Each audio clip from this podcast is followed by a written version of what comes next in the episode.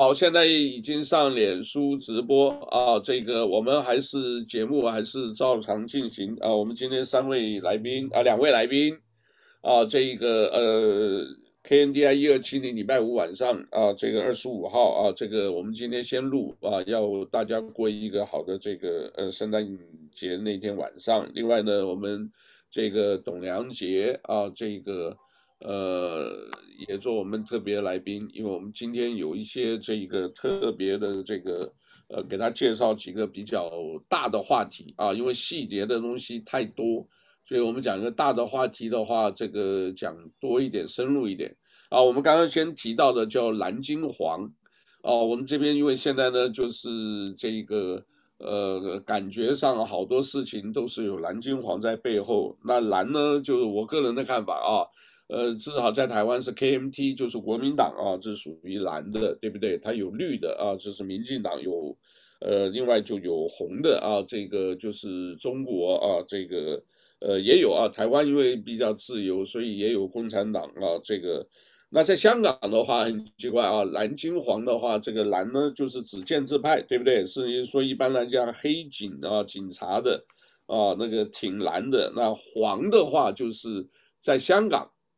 黄的是代表学生，对吧？我家没记错是属于学生，就是比较反中的啊，反中派啊。另外呢，蓝军黄黄呃，这个蓝呢，这个在在美国的话是一般的民主党啊，这个因为红的又是共和党啊，所以这个颜色不不同，在不同的地方代表不同的意思。那因为提到蓝金黄，就是讲起来，刚刚董良杰给我开玩笑说，我就是蓝金黄，我们大概全部都是，因为现在都是属于中国控制的哈，这个所以有你你真的永远不晓得这个背后他们，呃，包括中国的停电，啊，包括现在南海的问题啊，这个大家这个武装起来了，另外呢，这个包括美国大选呢，这个可能说还有，呃，这些动作。啊，结归根结底，在上帝啊，来让你木星土星啊，这个要汇合，对吧？汇合以后呢，搞的就是什么？哎，就让你们这些叫做，呃，他们讲做什么？木星土星合啊，相合必有事啊。现在说好像有什么的事情，那目前看好像全看起来也是像这样子。那、呃、来，梁杰兄，你要不要先提一下？你可以看一看这个对这个的看法。哎，我们怎么会讲到这个？因为我们好像是讲到这个赌博的事情。因为现在夏威夷开放赌博这个事情，这个大家很反感，也有抗议的。但为什么会走到这个地步啊？这个我我就讲了，是不是被蓝金黄 这个？呃，夏威夷也被蓝金黄了啊？这个所以是不是背后还是有金钱的？夏威夷是有蓝金黄的。很严重了，我是觉得 夏威夷的蓝金黄，因为我看到有有很多这些议员呐、啊，他的办公室里面呢、啊、都有中国大陆来的这些所谓助理啦，因为我也碰过好几个，所以啊，他们是什么样的身份不知道，不知道。Okay. 那梁杰兄。你的意 见？他因为他这个蓝金黄呢，它是一个实际上呃蓝金黄大外宣这两套计划。这个蓝金黄这个词儿呢，实际上最早抛出来的呢，其实是那个是这个这个这个呃郭文贵啊，郭文贵最早的两年前爆料出来的。所谓的这所谓这个蓝，实际上就是对台湾和香港的商人进行这个。网络监控，金是金钱收买，黄就是黄色勾引，然后呢，这个就是一个一一套东西。另外呢，现在呢，他的靠着这个生意，现在已经渗透到美国来，已经到了这个无孔不入的阶段啊。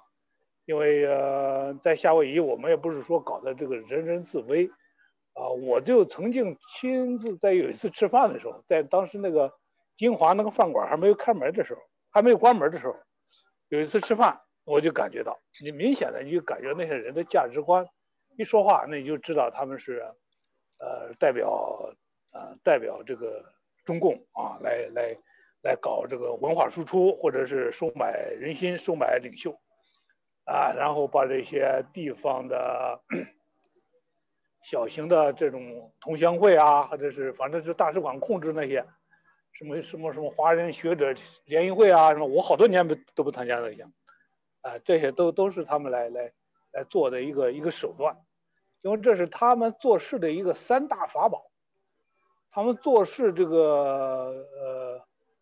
这个共产党号称就是毛泽东总结啊，他们要做的，呃，搞一个事情搞成这个搞成功，那就靠三大法宝。第一大法宝就是，呃，武装斗争，哎，枪杆子里面出政权，然后这个组织路线，然后就是统一战线。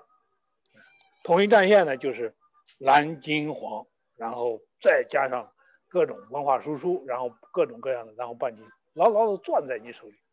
攥在他手里，这一个呢，就是一个非常呃呃，他是这七十多年来，可以说一百年以来，接近一百年以来屡试不爽的一个一个呃一一三大法宝，哎，就是他的宝贝，就是另外再加一个呢，所谓那些叛党的呢，那就是格杀勿论啊，包括第一代的像像这个这个像那个顾顺章。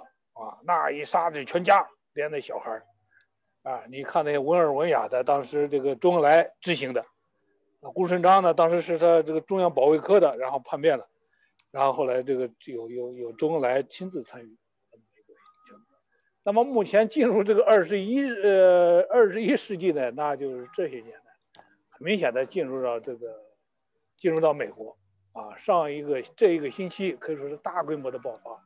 前一段时间，这个，呃，狄东升啊，他亲口爆料，而且狄东升爆料了以后，最近又出现一个重要的转折，狄东升又在这个北京的一个大型的宣传片上，又出现了五分钟的演讲，这小子没事儿，这一下子就就说明什么呢？说明他上一次这个这个。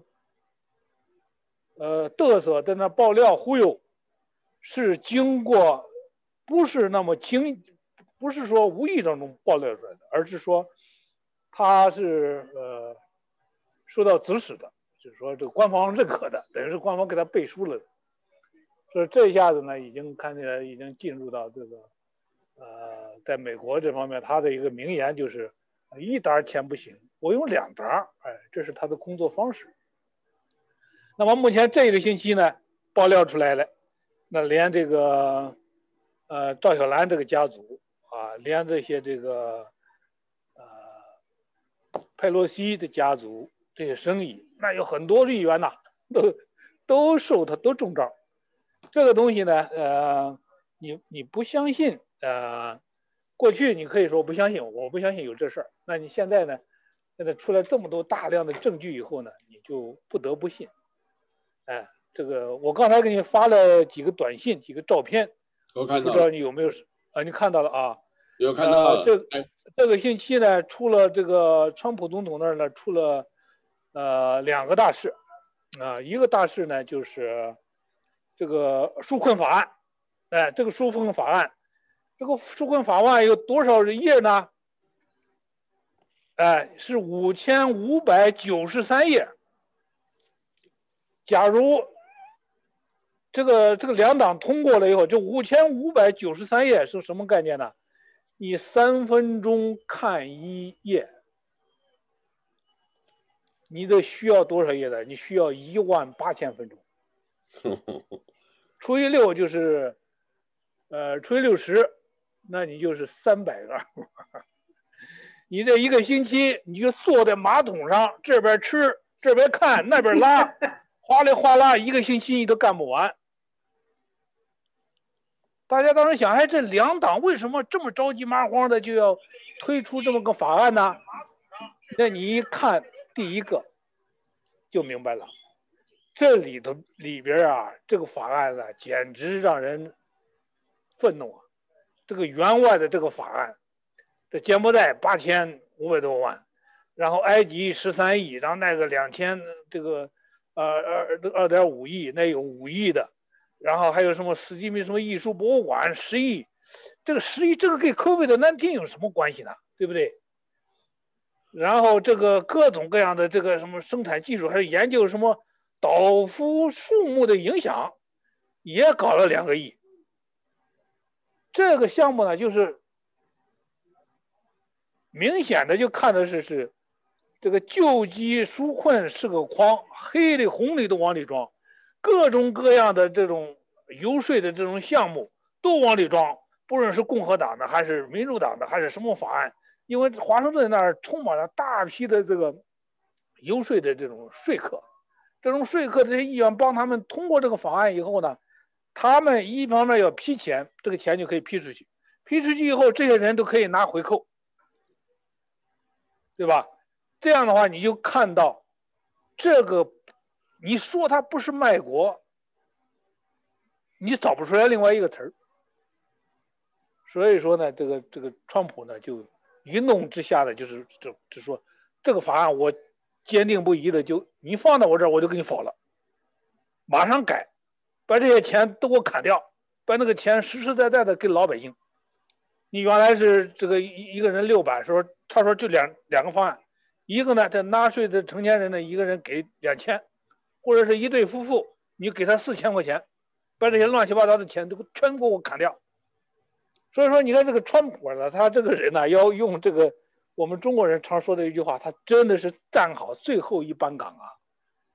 你看他这种，很多人都利用他的心态，这五千多页，反正你也看不清楚，你也看不明白，稀里糊涂你就给我批了。但没想到那个川普这个人呢，他是个商人，他就会这种精打细算，他对这些数字、这些 number、这些数字特别的敏感。他一看你这些钱，这不是胡胡来吗？他就立马就决定我给你否了，你们不管怎么，只要不增加这个这个中间这种驴尾巴挂棒槌的这种中间环节，一律给我去掉，直接给老百姓发钱，发两千，一个人纳税人发两千，然后一对夫妇发四千块钱。我觉得这一点呢，你不服都不行。有些的人对这个数据和那个天生的这种这种这种天才性的敏感。我知道，我认识过一个经济学家，那他看财务报表拿过来以后，他一扫，这财务报表一翻，他就知道，哎，这个这一家企业的问问题出在哪里头。一大张财务报表，他用他能在两分钟之内能找出来这一家企业的问题，讲的头头是道。我觉得川普就有这么个本事，啊，他他 这个是商人出身，你别想糊弄他。所以这一个法案没有糊弄过去，还有一个法案呢。是有一个国权授这个这个国防授权法，那个是七千亿的一个一个一个一个项目，也是个很大的项目。这个呢，他也看明白了，说你这个让我稀里糊涂让我让我签，你虽然两党的名义让我通过，但是呢，那个法案里头也隐含着这个一个一个小的细节，就是说不能动用他的这个法律，不能动用他的这个反反叛乱法。说叛乱法要要动的话，得需要经过两会批准。这一点呢，这个这个他也是就就直接就否了，啊，那个就直接就给他否了。你虽然你是三分之二的多数通过的，但是我也给你否掉。所以说这个呢，我觉得这个川普呢，这这老百姓看了以后，你觉得不得不服啊。这个人是，呃，他这个商人出身，在最后一一刻，这个能够把好了这一番果。另外一个事情呢，我觉得还有一个是值得一提的，就是这个这一个星期，啊，拜登去打疫苗了，啊，他两口子打疫苗，当然这是是政治秀了。打完这个疫苗以后，他说了一句话，这个这个这个这个 rocket speed，啊，就是说这个这个疫苗的发展真的是快速的发展，他不得不不不表扬。你要是这个人呐，如果在那个时候说我上台，我能去去搞那么快的速度搞出来两款疫苗，那这个是谁都不敢吹这个。我觉得这个这个美国选这个这个这个川普，这个你虽然大家很多政治家瞧不起他是个商人，但是没有这个商人绕过这么多渠道，绕过这么多这个暗桩，能够快速的拿下这两个疫苗啊，这个这个连拜登都。对他表示赞赏和佩服，啊，这个呢，我想呢，呃，可以说是让大家呢，不管怎么样，我们不能够泯灭人的功劳，对不对？川普他自己也讲得很清楚，他说这个，我否定这些法案啊，我是要坚定不移的要捍卫美国人民的利益啊！你们出现了这个法案，这个纾困法案，我不想给下一届政府，当然下一届政府也可能是我，这是他他这么讲的，所以说这个这是两个大事儿。那就是他说下一任政府可总统可能是我，现在那个发展的情况是怎么样？大家都觉得好像没有什么希望。呃，现在呢，因为川普这个人呢，他的包括他身边的周边的人，大概一致的意见呢，呃，大概百分之可以说百分之九十九十以上的意见呢，都是。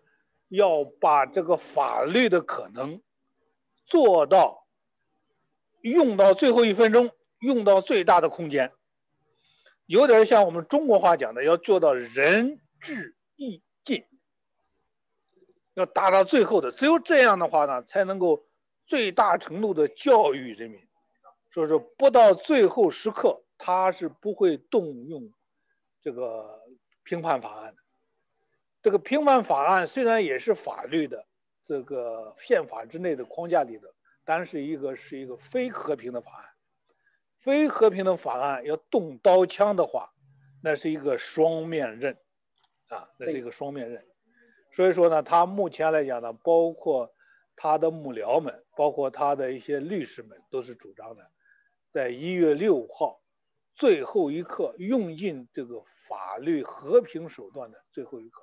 最后一招，这一招呢，那就是这些议员们啊，能够公开挑战选举人票，然后包括彭斯这一个否决票，然后如果能够出现两个人都没有达到二百七十票的话，那么或者是让这些州增一州重选，或者就直接进入这种啊。议会选举，这么一个一个一个情况，嗯，如果是进入议会选举呢，那就是比较呃好玩的，就是说这个就是是到时候民主党这个民主党控制的国会众议院去选举总统，然后参议院去选呃副总统，啊，这样的话呢，就是出现一个、呃、一个这么个局面。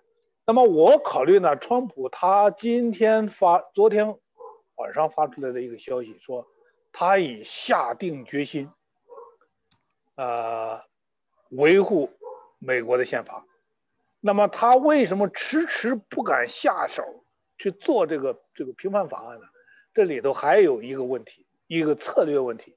这个策略问题呢，就是一月六号的那个，呃，乔治亚州的两个。参议院，呃，一那个席位的改选，如果这两个席位如果丢了的话，那参议院形成五十对五十的这个平局，你平局的时候再通过法案呢，基本上就不行。大家你看得很清楚，像那个麦克纳尔这个赵小兰他们这个家族一下子就跳出来了，对不对？他出现一个，呃，这个坐错板凳的，那整个他这个。共和党呢，就在这个呃三个位置都没有一个的位置能够说话的，那么将来这个民主党呢就可以为所欲为，那就会非常麻烦。所以这一块呢，他你也可以理解到这个他等这两个席位尘埃落定的苦心，但是这两个席位会不会成为？鸡肋会不会拖累他的这个最后的时机？这个呢就很难说了。情现在这个情况还是蛮揪心的哈，就是一直在等，一直在等，没有什么进展。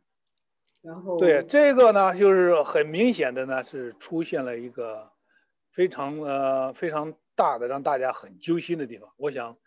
很多人呢，这个这个呃，圣诞节呢，他过不安稳，啊，过不安稳。如果呢，特别是被这些政治影响的时候啊，我觉得他很有很多人他，他他他会会很很焦心。不过这个事情呢，要把这个事情抽开看啊。我昨天呢，这为什么？你昨天老杨我你叫我来上来，我其实上不来。为什么？我昨天上海里游这个打呃去划船去了，结果呢，这个我给这个朋友递东西的时候，在船上我的小卡亚克这个翻船了，呃，手机进水了。哈，那怎么办？手机进水了，然后呢，这个倒没事儿，倒是这个手机进水，它进潮水。这个手机呢，虽然说是进水，但是可以用。我现在是用我的三星手机，三星手机这个水呢，它能抗水抗得好。那个苹果的手机呢，它进了湿气都不行。所以苹果那个手机它是死掉了。那我现在是用这个呃三星手机在给你们打。我呢在海里头呢，当然那个也没什么事了，我就全当再洗一回，洗透透的。洗的很也是很舒服的出来，但是没法给你们打电话了。但是呢，我就意识到呢，因为我当时就想到了，我说这个川普呢，这人呢，真的是这个，你看他又很不着调，很不靠谱。真的呢，他整个的这个他的作为呢，就像这个海明威写的那部小说《老人与海》。他你钓了一条鱼，你底下一大群鲨鱼跟着咬。你能不能拉上来？冒着多大的生命危险，这么孤独的一个人要把他拉上来？拉上来以后，也可能就是一个鱼头的骨头架子。因为像我，我是这个很属于很呃，可以说是比较 灵活的那种人。我在海里头，如果是碰见大鱼咬钩了，实在是拉不动，那我怎么办呢？我就赶紧拿剪刀把那个鱼钩绞了。那线一绞，我不我不要了这条鱼。我们没有那种像那种这个海明威写的那种《老人与海》，我跟他拼命的战，不管多少鲨鱼，我一个人孤独的面对这个大海，这个招嘴我要拉，最后我拉到船上拖上岸上了。我虽然一无所有，我拉上了一个一个鱼骨头架子。这种人就是真正的美国的孤胆英雄，这就是真正的所谓的。美国精神里头的这个这个这个这个崇尚的那种个体英雄，啊，当然我不我完全不同意 那些这个基督徒讲的，来说川普就是天选之人，啊，就是怎么样的，我们没有这个断言，你这样断言的话，那你是这个这个这个这个没有根据啊，我我不敢说你说的不对，也不敢说你说的对，但是我至少我敢说，我没办法完全同意你，我至少我只是说，但是。川普作为一个美国人来讲，他就有美国人的那种典型的这种孤胆英雄的那种、那种、那种气势啊，这一点是有的啊。至于说背后啊，这个这个上帝的什么意思，那是我们不敢妄猜的。而且上帝的那个旗，那是谁知道上帝的心呢？那圣经上写的很清楚，谁给他当的参谋呢？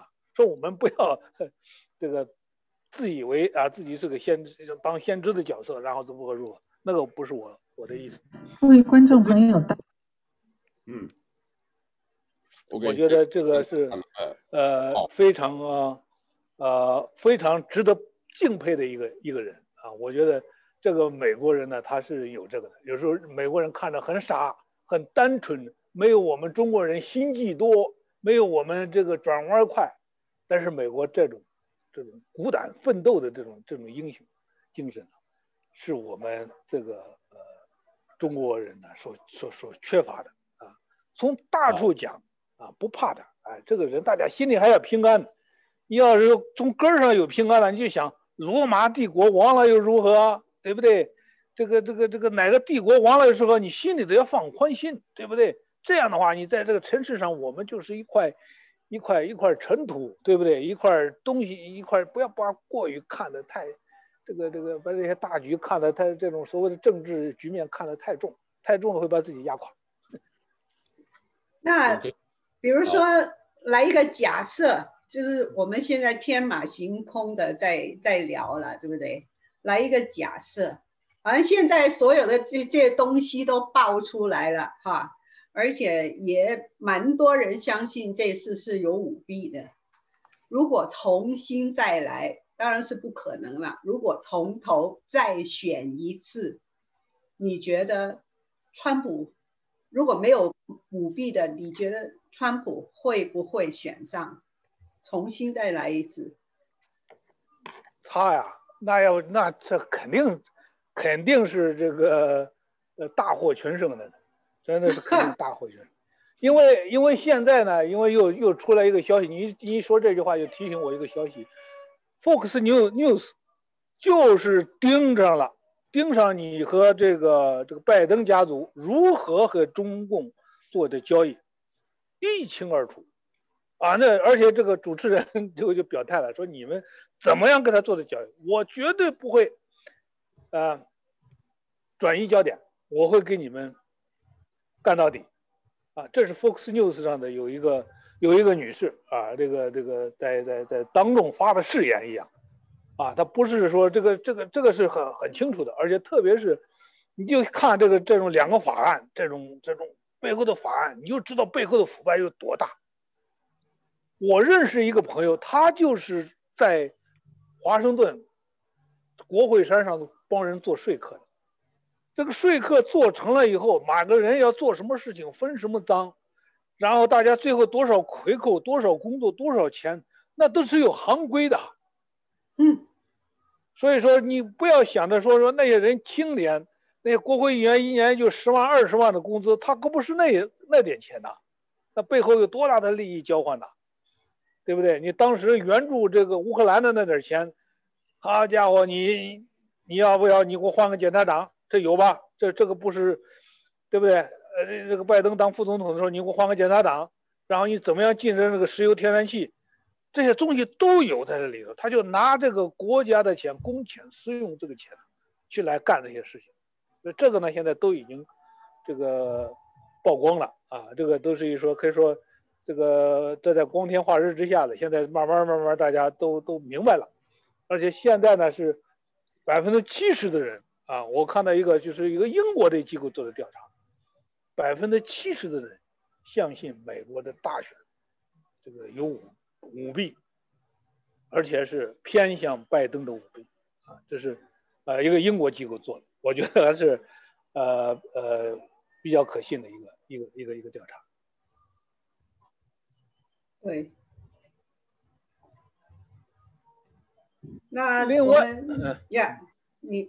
另外呢，嗯哼，另外呢，还有一个事情呢。上一次我们说了，这我跟你说了，这个，这个，这个谁，这个叫啊老梁啊，梁梁宏达，哎，讲到说是这个重评文革啊，这个文革是什么艰难的探索，这个一个是最近呢，也就是昨天啊，这个又出了一个一个一个大事。这个大事是什么呢？是。中国有个社科院叫中国历史研究院，提出来的是知青上山下乡，是一个伟大的壮举。我不知道你有没有注意到这么一个消息？嗯，呃，最近讲的对不对？刚刚就是昨天，我们的现在的今天，你可以看到的这个。中国历史研究院，哎，讲的一个。我告诉大家一个很残酷的真相，就在各个单位里。等一下啊，我这边找到了，我们就给大家听一下，好不好？好。啊，这里我们来给大家听一下，因为这个就是几，就是几，呃，三十三十秒左右啊，听一下。我告诉大家一个很残酷的真相，就是在各个单位里边，你为什么觉得你工作无聊？那是你干的差劲，你把那工作做成那种程度，谁也不待见你，领导也看不上你，同事也瞧不起你，你怎么可能对工作还有兴趣？如果你努力坚持干的很出色，领导鼓励你、嘉奖你，同事认可你，你马上找到存在感，你就会觉得这个工作太有意思了。你明白这个道理吗？绝大多数人不是天生对某个事儿一定有兴趣，而是他因为把它做好了，得到大家认可，他找到安身立命的存在感了，他才有兴趣。就这个不对不对，我这个看的，因为这是找到老梁找的，好像是不不是对上这个题的。呃，那老梁那是一件事，另外一件事就是，呃，你叫中国历史研究院。OK。上山下乡啊，这个这个这是个大新闻。OK，呃，等一下，来呀，好，你你继续讲，你继续讲，我这边查一下。这个中国历史研究院呢，是一个，呃，是一个部级单位，啊，这个要是，呃，这个，他们呢是揣摩了这个是这个这个上意，啊，呃，这个来来来修改历史。这个知识青年下乡呢，我估计你们两位可能都不太清楚，它是一个什么概念呢？就当初啊，这些造反派、红小兵、红卫兵，他们停课闹事串联以后，在各个地方搞完文斗、搞武斗，然后打砸抢，实在是把这个城市搞得鸡犬不宁了。后来毛泽东一声令下，说农村是个广阔的天地，大有可为。知识青年应该下乡接受贫下中农再教育，于是呼啦一下子，两千万青年，高中毕业的那就直接下到这个几个主要的地方：云南、黑龙江生产建设兵团、新疆、蒙古这些地方去。那么这个呃，中国历史研究院呢，啊、最近发了一篇这个。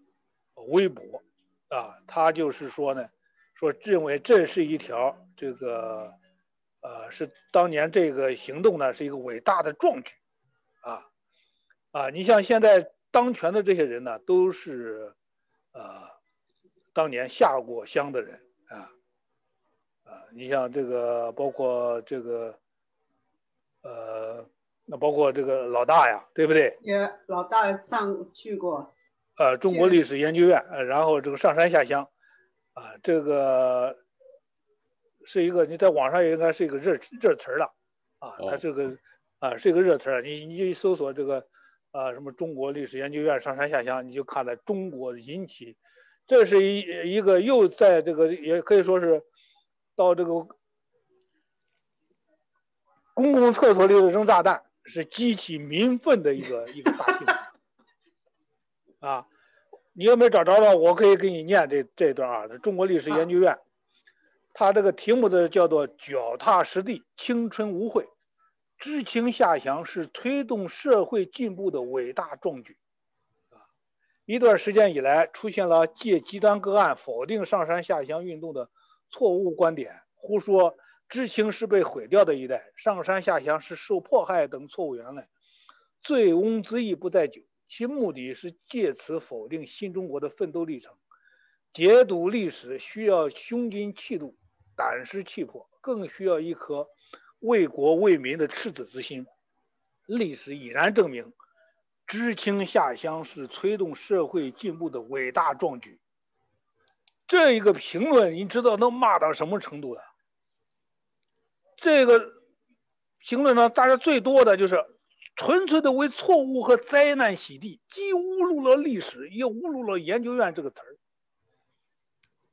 啊，他说这个，然后还有一个评，这个是还有一个评论，就说不错了，马上就吃上大锅饭了。然后就说为文革洗地，我记得没错的话，若干重大历史问题也是全面否定文革的，历史研究院公然唱反调。啊，然后还有说了一下，说你们都让这些领导的孩子。下先下乡，我就信你们了。你说这洗脑，这是哪个时代了？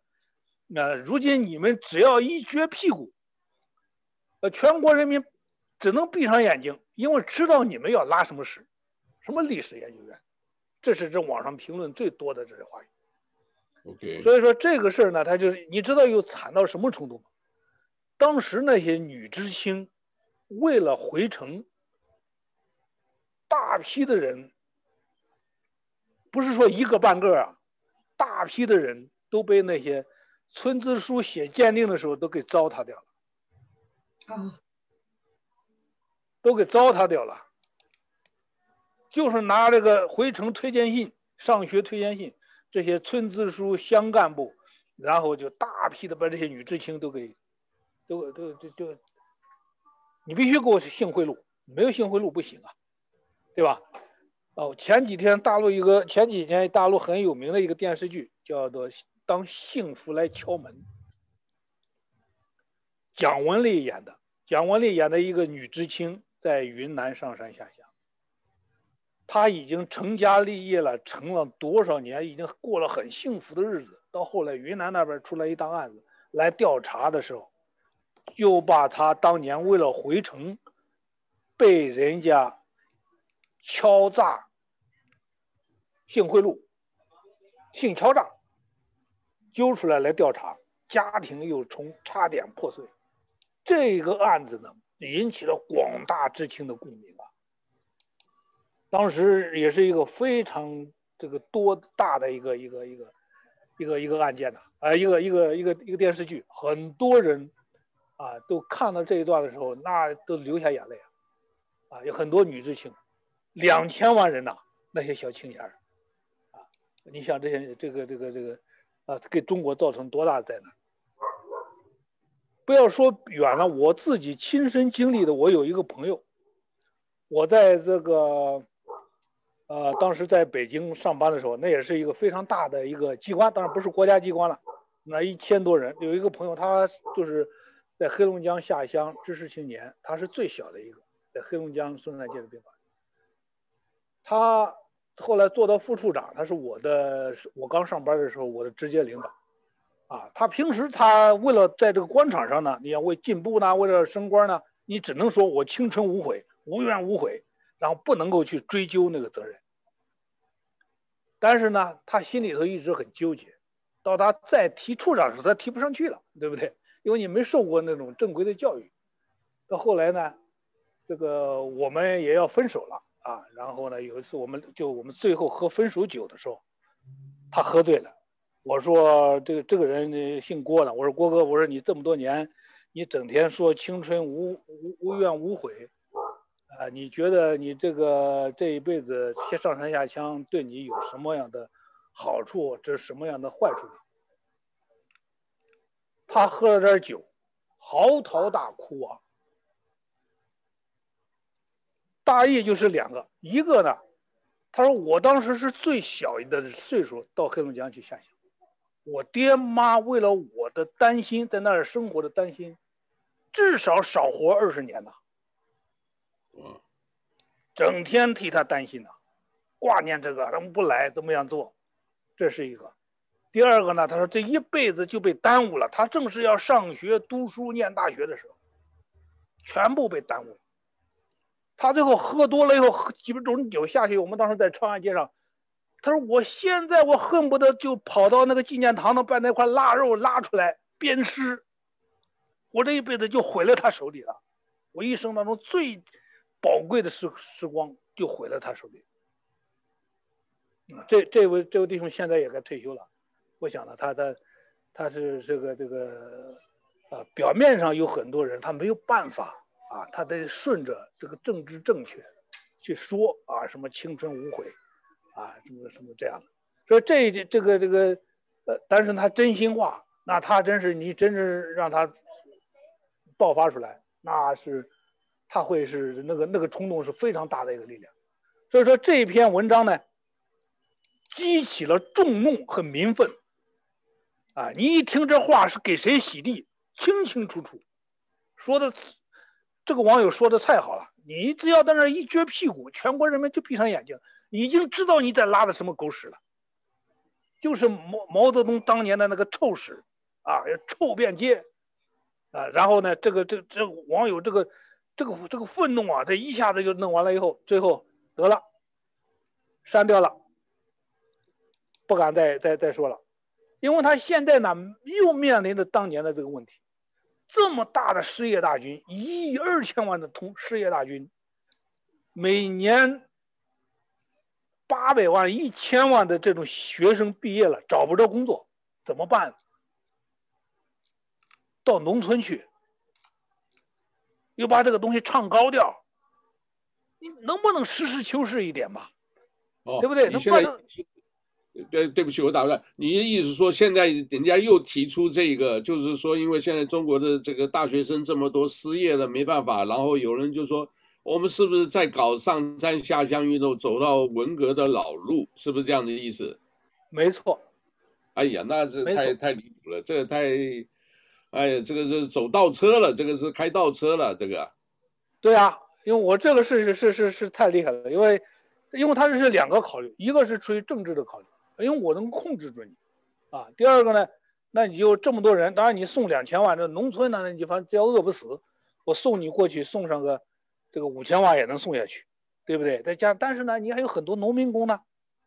对不对？你这个不就是这样吗？所以这个我觉得我很佩服这些人啊！我就我开车，我从九五年开始学开车，我就倒车，我就慢慢悠悠的往后倒。我看这些人呐，呀，我挂上倒档，哗啦哗啦，六十迈的速度往后倒，哎呀，那真是太牛了。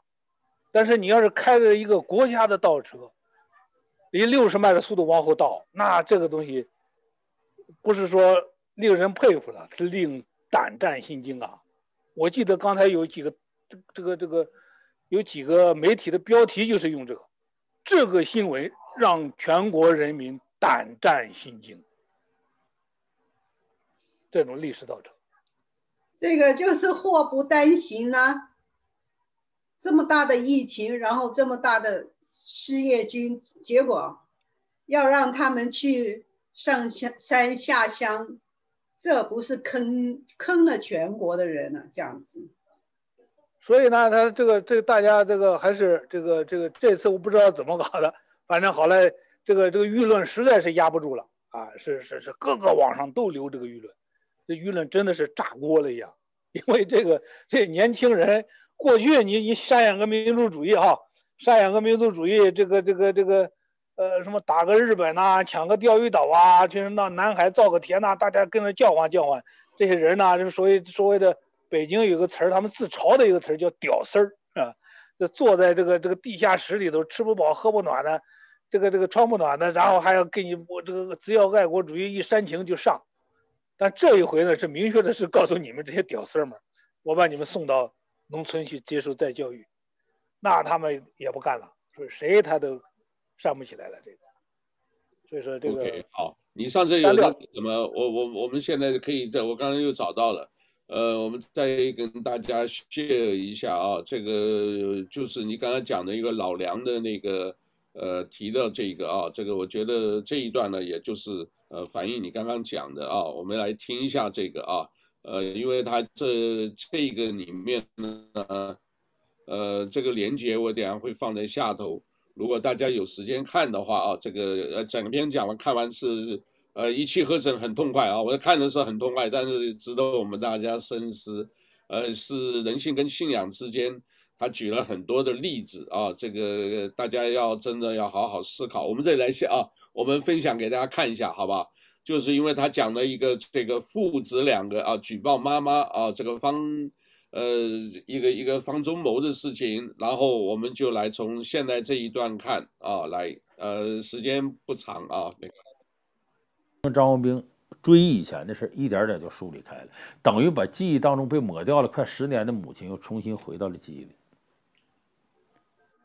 这个事儿后来他母亲被平反了，张宏兵很勇敢地站出来，说自己的心路历程，他讲了这么句话。他说：“不是说我现在把这话说出来了，我心里就得到释放。相反，这个沉重的十字架会跟着我一辈子，一直压着我，一直到我走进坟墓。他真是在用心在忏悔。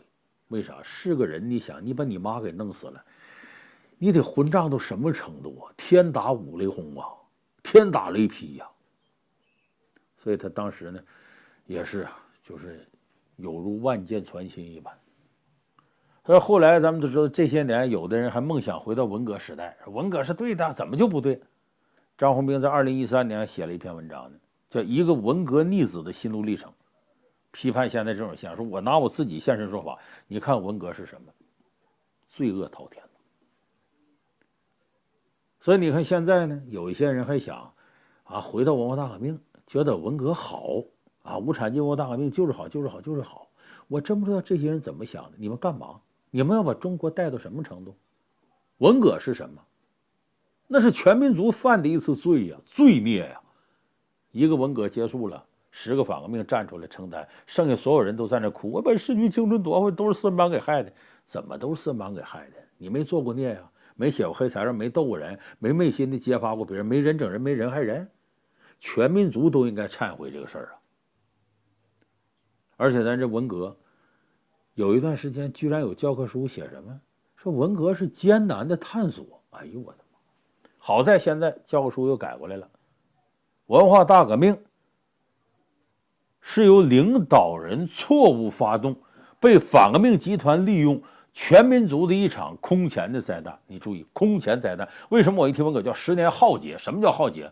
巨大的灾难叫浩劫。这个灾难需要我们从头梳理，需要我们现在积极反思。巴金老人提出要建个文革博物馆，到现在遥遥无期。我是没有看到我们现代中国人对反思文革的这种诚意。相反，倒是从所谓的艰难探索之字样上看出，有些人贼心不死，还想再利用文革这种惨绝人寰的方式来达成不可告人的个人目的。我最后就想跟所有的人说一句话：如果你觉得文革是艰难探索，探索你奶奶个孙子！好，这个给需要大家看一下啊，这个真的要值得我们反思啊。这个，呃，当然了，最后。呃，为为什么我们一起讲到这个啊？其实也是想到这个，现在 我们从蓝金黄开始，就是一直讲到现在这种势力越来越大，然后现在，呃，为什么？因为现夏威夷，呃，开放赌场，还居然通过了，哦，这个当然这里面呢有可能还有别的什么因素，但是这里面大家抗议的也蛮多的，可是这些人呢，这个光提出来都是有问题。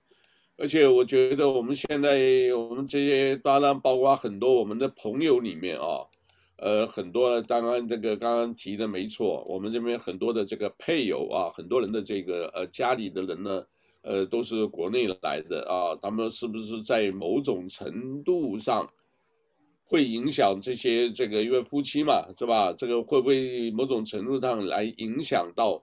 呃，这些人来做最后的决定或做决策啊，包括像赵小兰呐、这种是比较的，呃，就是政府高层，但是夏威夷也蛮多的啊。我们现在刚刚是可以数出来的都都蛮多的啊，对不对？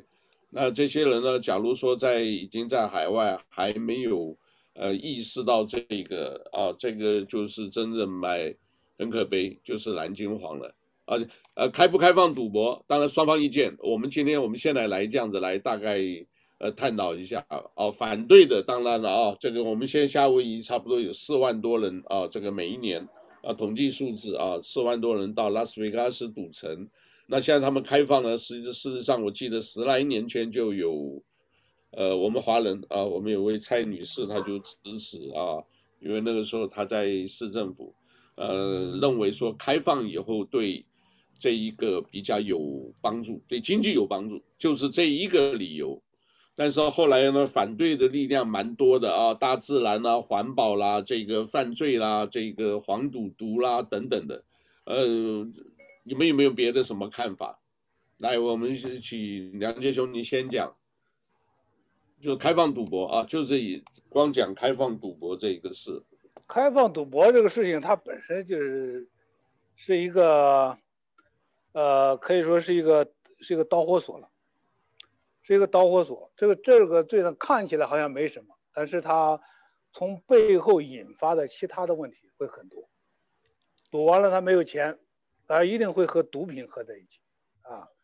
呃，他要哈一下，要赌完了没有钱，他就会呃这个去抢，啊，抢完了那你就会带来其他的社会犯罪，啊，甚至你可能。不抢你多少钱，抢你个三百五百的，然后把你的证件给你抢丢了，你就会带来很大的社会成本。所以说这个事情呢，我是坚决反对的。啊，我觉得就像那个当初这个，呃，你别看我拉斯维加斯在在搞，或者其他地方在搞，就像当初啊，我们孔子讲的，他他定的有一种这个这个这个法律，当时说，他往这个街道上啊撒灰。这个东西看起来是个小事，但是他说要重罚。为什么要重罚重判呢？因为那个古代的时候，那个街道，你的门口啊，就这么一片灰，你拿脚一一踩呢，人一一一扬一扬尘，那就可能会两个人就会吵起来，会打起来，会带来很多社会问题。那这个赌博也是这样的，他只要赌，你就存在着上瘾问题，存在毒品问题，存在着这抢劫问题，这一下子一系列问题都来了。所以这个事情是啊，拿这个东西来解决本地经济，是饮鸩止渴。OK，呃，那立先怎么看？呃，我上次我已经说过了，我是坚决的反对，因为我从小时候哈，我家里的人在香港，他们是很多因为从中国大陆新移民跑到香港去，一九四五年的时候跑到香港去，大家都要很辛苦的工作，真的从零开始。那结果呢？那些在路上当大部分呢，开始的时候就当小贩。当小贩的时候，他们没事干哈。我们是家族是做这个嗯布布业，就是那个 garment industry 啊。然后有有些区域的全部都是做这些批发布业的。也是在市场啊，那些人哈没事干，晚上他们就聚赌，然后呢，香港也有香港赛马会嘛，对不对？他们是赌，不是到马会去赌啊，是在外围，在外围去赌的。然后澳门也有赛狗啊，结果跑马、跑狗、打麻将、打扑克牌。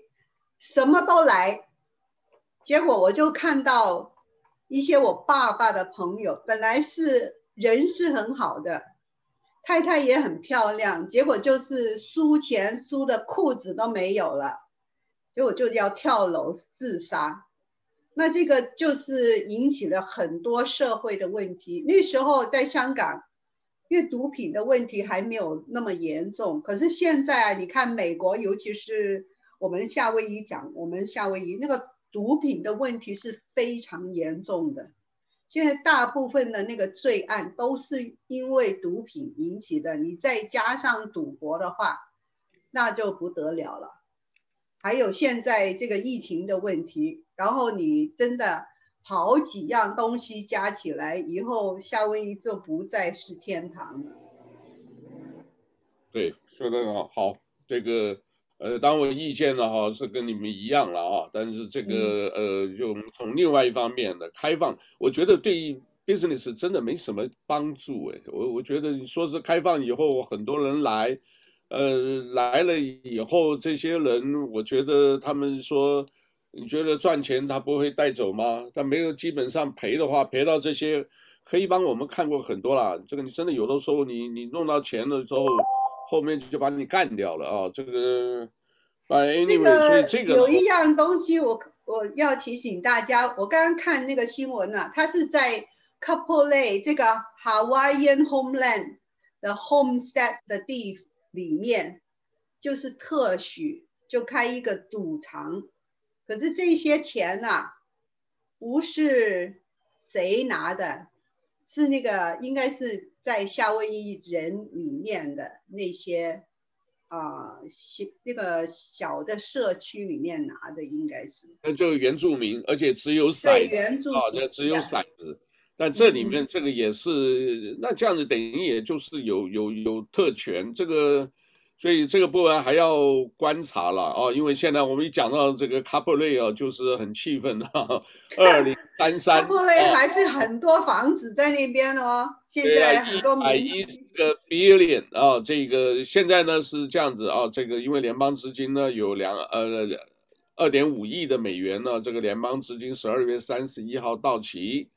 那现在呢，这个我们的这个联邦选出来的参议员呢，就国会议员沙兹啊，这个 Brian Schatz，他的太太是好像中山龙都人啊，他太太是中是华人啊，所以呢，他们就是申请呢，现在呢，联邦同意了啊，将这一个拨款的这个法案原来到今年年底，现在延长一年到明年啊。另外那个夏威夷还有有关的就是塑料啊，塑胶袋。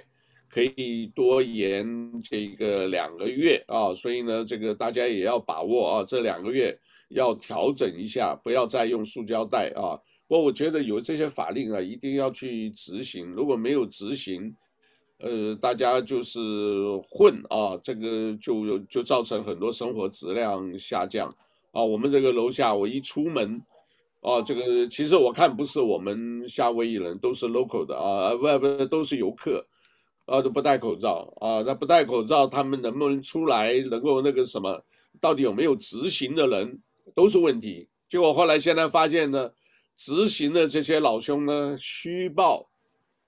啊，这个叫做虚报这个加班费啊？为什么？因为他们自己在这个什么这个，所以要轮到这个一有权利，他就滥用权力，就造成很多的腐败的这种事情啊。这个另外呢，我们就讲一个这个木星土土星的这个汇合。啊，这个刚刚这个梁杰兄有提到这个选举的事，其实啊，这里啊，他们是这样子，因为这个十二月二十一号啊，就有一个这个天象啊，然后呢，这个呃位在摩羯座，十二月底啊都是摩羯座啊，本来都没有事，结果后来这边有一位这个各位，我想你们也听过一个少年，印度少年叫阿南德啊，阿希亚。阿西亚阿南德，他在七月份的时候，他就已经做出一个，呃，叫做预测啊，就是等于是这个预言啊，预言呢这个年底啊会有一些什么事啊，譬如说他预言啊，我们这里就介绍一下，七月二十五号的预言和十一月七号又做一个预言，两个不一样啊，这个木星。啊，进入这个摩羯座与土星相合啊，有日食，然后主要的呢会影响南美洲国家，然后河流啊，那个时候是七月份，预计年底啊，是河流会受影响，汽车、飞机受影响，女性的服装、珠宝受影响，所有零售业都很惨啊，我们现在都看得到嘛啊，然后有瘟疫，有战争，经济崩溃，黄金价格过高，黄金稀缺。然后呢，呃，十二月十九到二十一号大合相，下一个就重要，有大国政府动荡，可能总统会退位啊，就是这提到这一个。然后在这个议员呢，就是讲到这里，但是在十一月份的时候，他做了一些修正，前面的部分啊，木土啊，这个木星土星进入摩羯，这个这个还是不变，但是有一个改变了，他就是说大国政府。啊，要大动荡，可能总统退位，啊，他是讲的这个时间呢，现在呢就没有提这一点，呵 呵没有提这点，也他们当然了，就是预测说是不是因为呢美国总统大选的，呃，现在难分胜负，然后呢，这个目前看起来虽然这样子，但是呢半夜关机，摇摆州这个再恢复机票，突然这个票啊，我们这个拜登突然大幅直线上升，超过川普。然后这个选举舞弊正在打官司，那这一个这个大家都看到的啊，这个但是呢，疫情啊也越来越严重，严重经济崩溃，但是他就没有提总统退位，是不是这个意味着大国动荡这一个难已经避开了？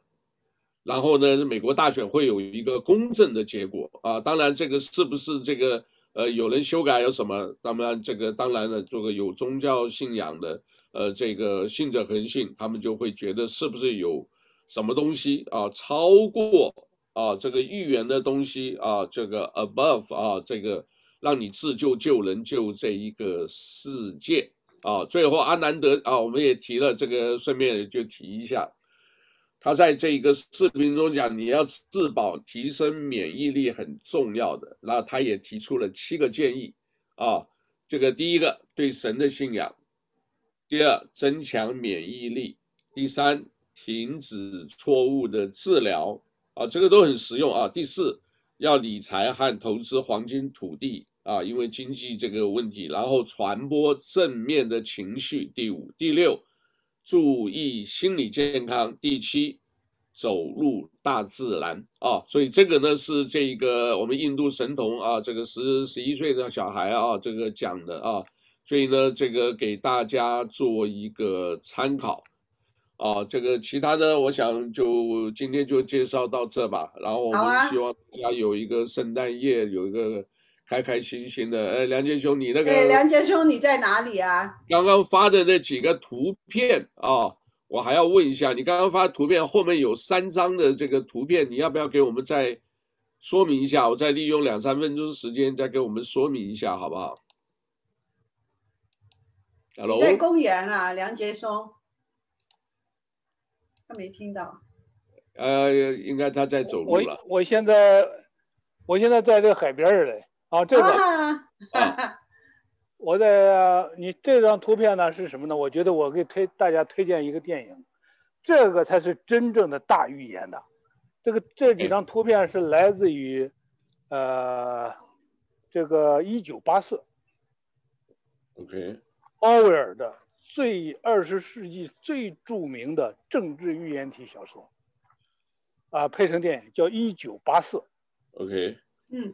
这一九八四的里头呢，有一个老大哥，老大哥叫 Big Brother，就简称 BB，他掌握了政权，所有的东西都被这些高科技的东西控制了，人的一言一行都被老大哥所监视。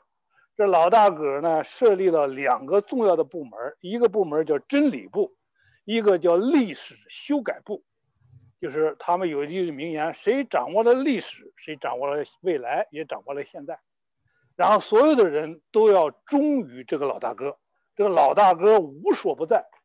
这个年轻人呢，呃，叫史密斯，他和一个年一个年轻的女孩相爱了，非穿着制服，他们在一个单位里的工作。然后呢，他们我人性没有被泯灭，然后他们就这个偷偷的相爱了，然后。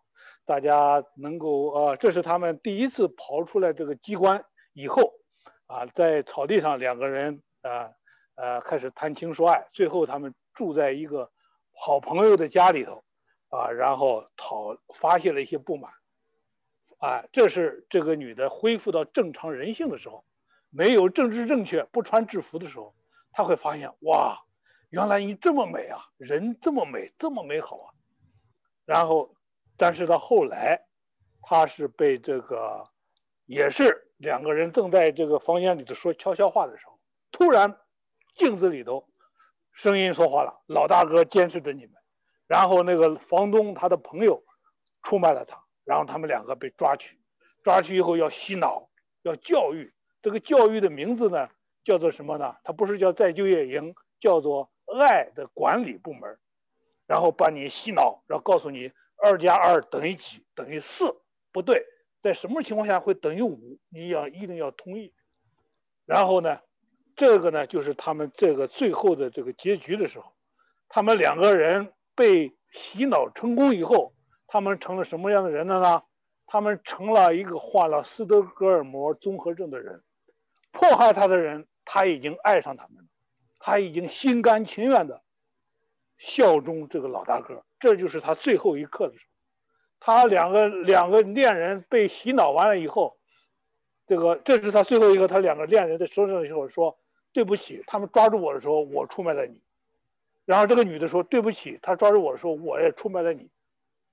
最后，忽然这个大喇叭里响起来老大哥的声音，这个人就兴奋了，就成了那种斯德哥尔摩综合症的一个人，就起来了，哎呀，老大哥，老大哥万岁，Long live 老大哥。然后他就真的很兴奋了，这就是我们很多中国人经历过文革，这个上山下乡，什么反右以后，有很多人都被迫害成了这样的一个人格，叫做斯德哥尔摩综合症。嗯，别人迫害你，但是你已经无可救药的爱上了他，你还得为他说话，你一辈子你活八十或七十，永远像一个孩子一样，不会反思。啊，成了一个洗脑的，一个一个一个受害者，所以说我建议呢，大家在假期之间一定要看这一本书，这个电影，中文的、英文的都有，这是经典中的经典。包括苹果当年做广告的时候，就是以一九八四作为背景的，因为一九八四意味着机器统治人，高科技公司成了独裁者的工具，然后呢，控制了每个人的生活，他无孔不在。你在哪里头，你到哪里去里头，你吃个饭，你说个悄悄话，他都一举一动都被他控制。这是在这个这个奥威尔在一九四几年的呃这个写的一本书，啊，你一直遇到现在，你看看有多么的精准。这独裁者是如何利用高科技控制这个社会，这高科技公司是如何为了这个自己的利益出卖自己的灵魂的。而且看看这些人，那些经历过文革的人，经历过极左的绝对正确的人，政治正确的人是如何被洗脑的。他说什么他都不会听，啊，他这个脑子已经失去了怀疑的能力，失去了正常的思考的能力。所以说这一点，呃，我们原来和一个朋友他们在在一块聊，就说，他说这话当然有一点极端，但我觉得不无道理。他说，如果你在美国。留学了几十年，生活了几十年，你如果没看过《一九八四》，你的学是白流了，你几乎就可以说你没到过西方，啊，你就可以说这这是一个非常伟大的一篇作品，这个要比我们所谓的网上的那些所谓的预言呐要精准的多，因为他是对这个独裁体制洗脑技术、洗脑这个呃方法。进行过精准的研究的一个人，做出了这么一个伟，写出了这么一个伟大的作品，啊。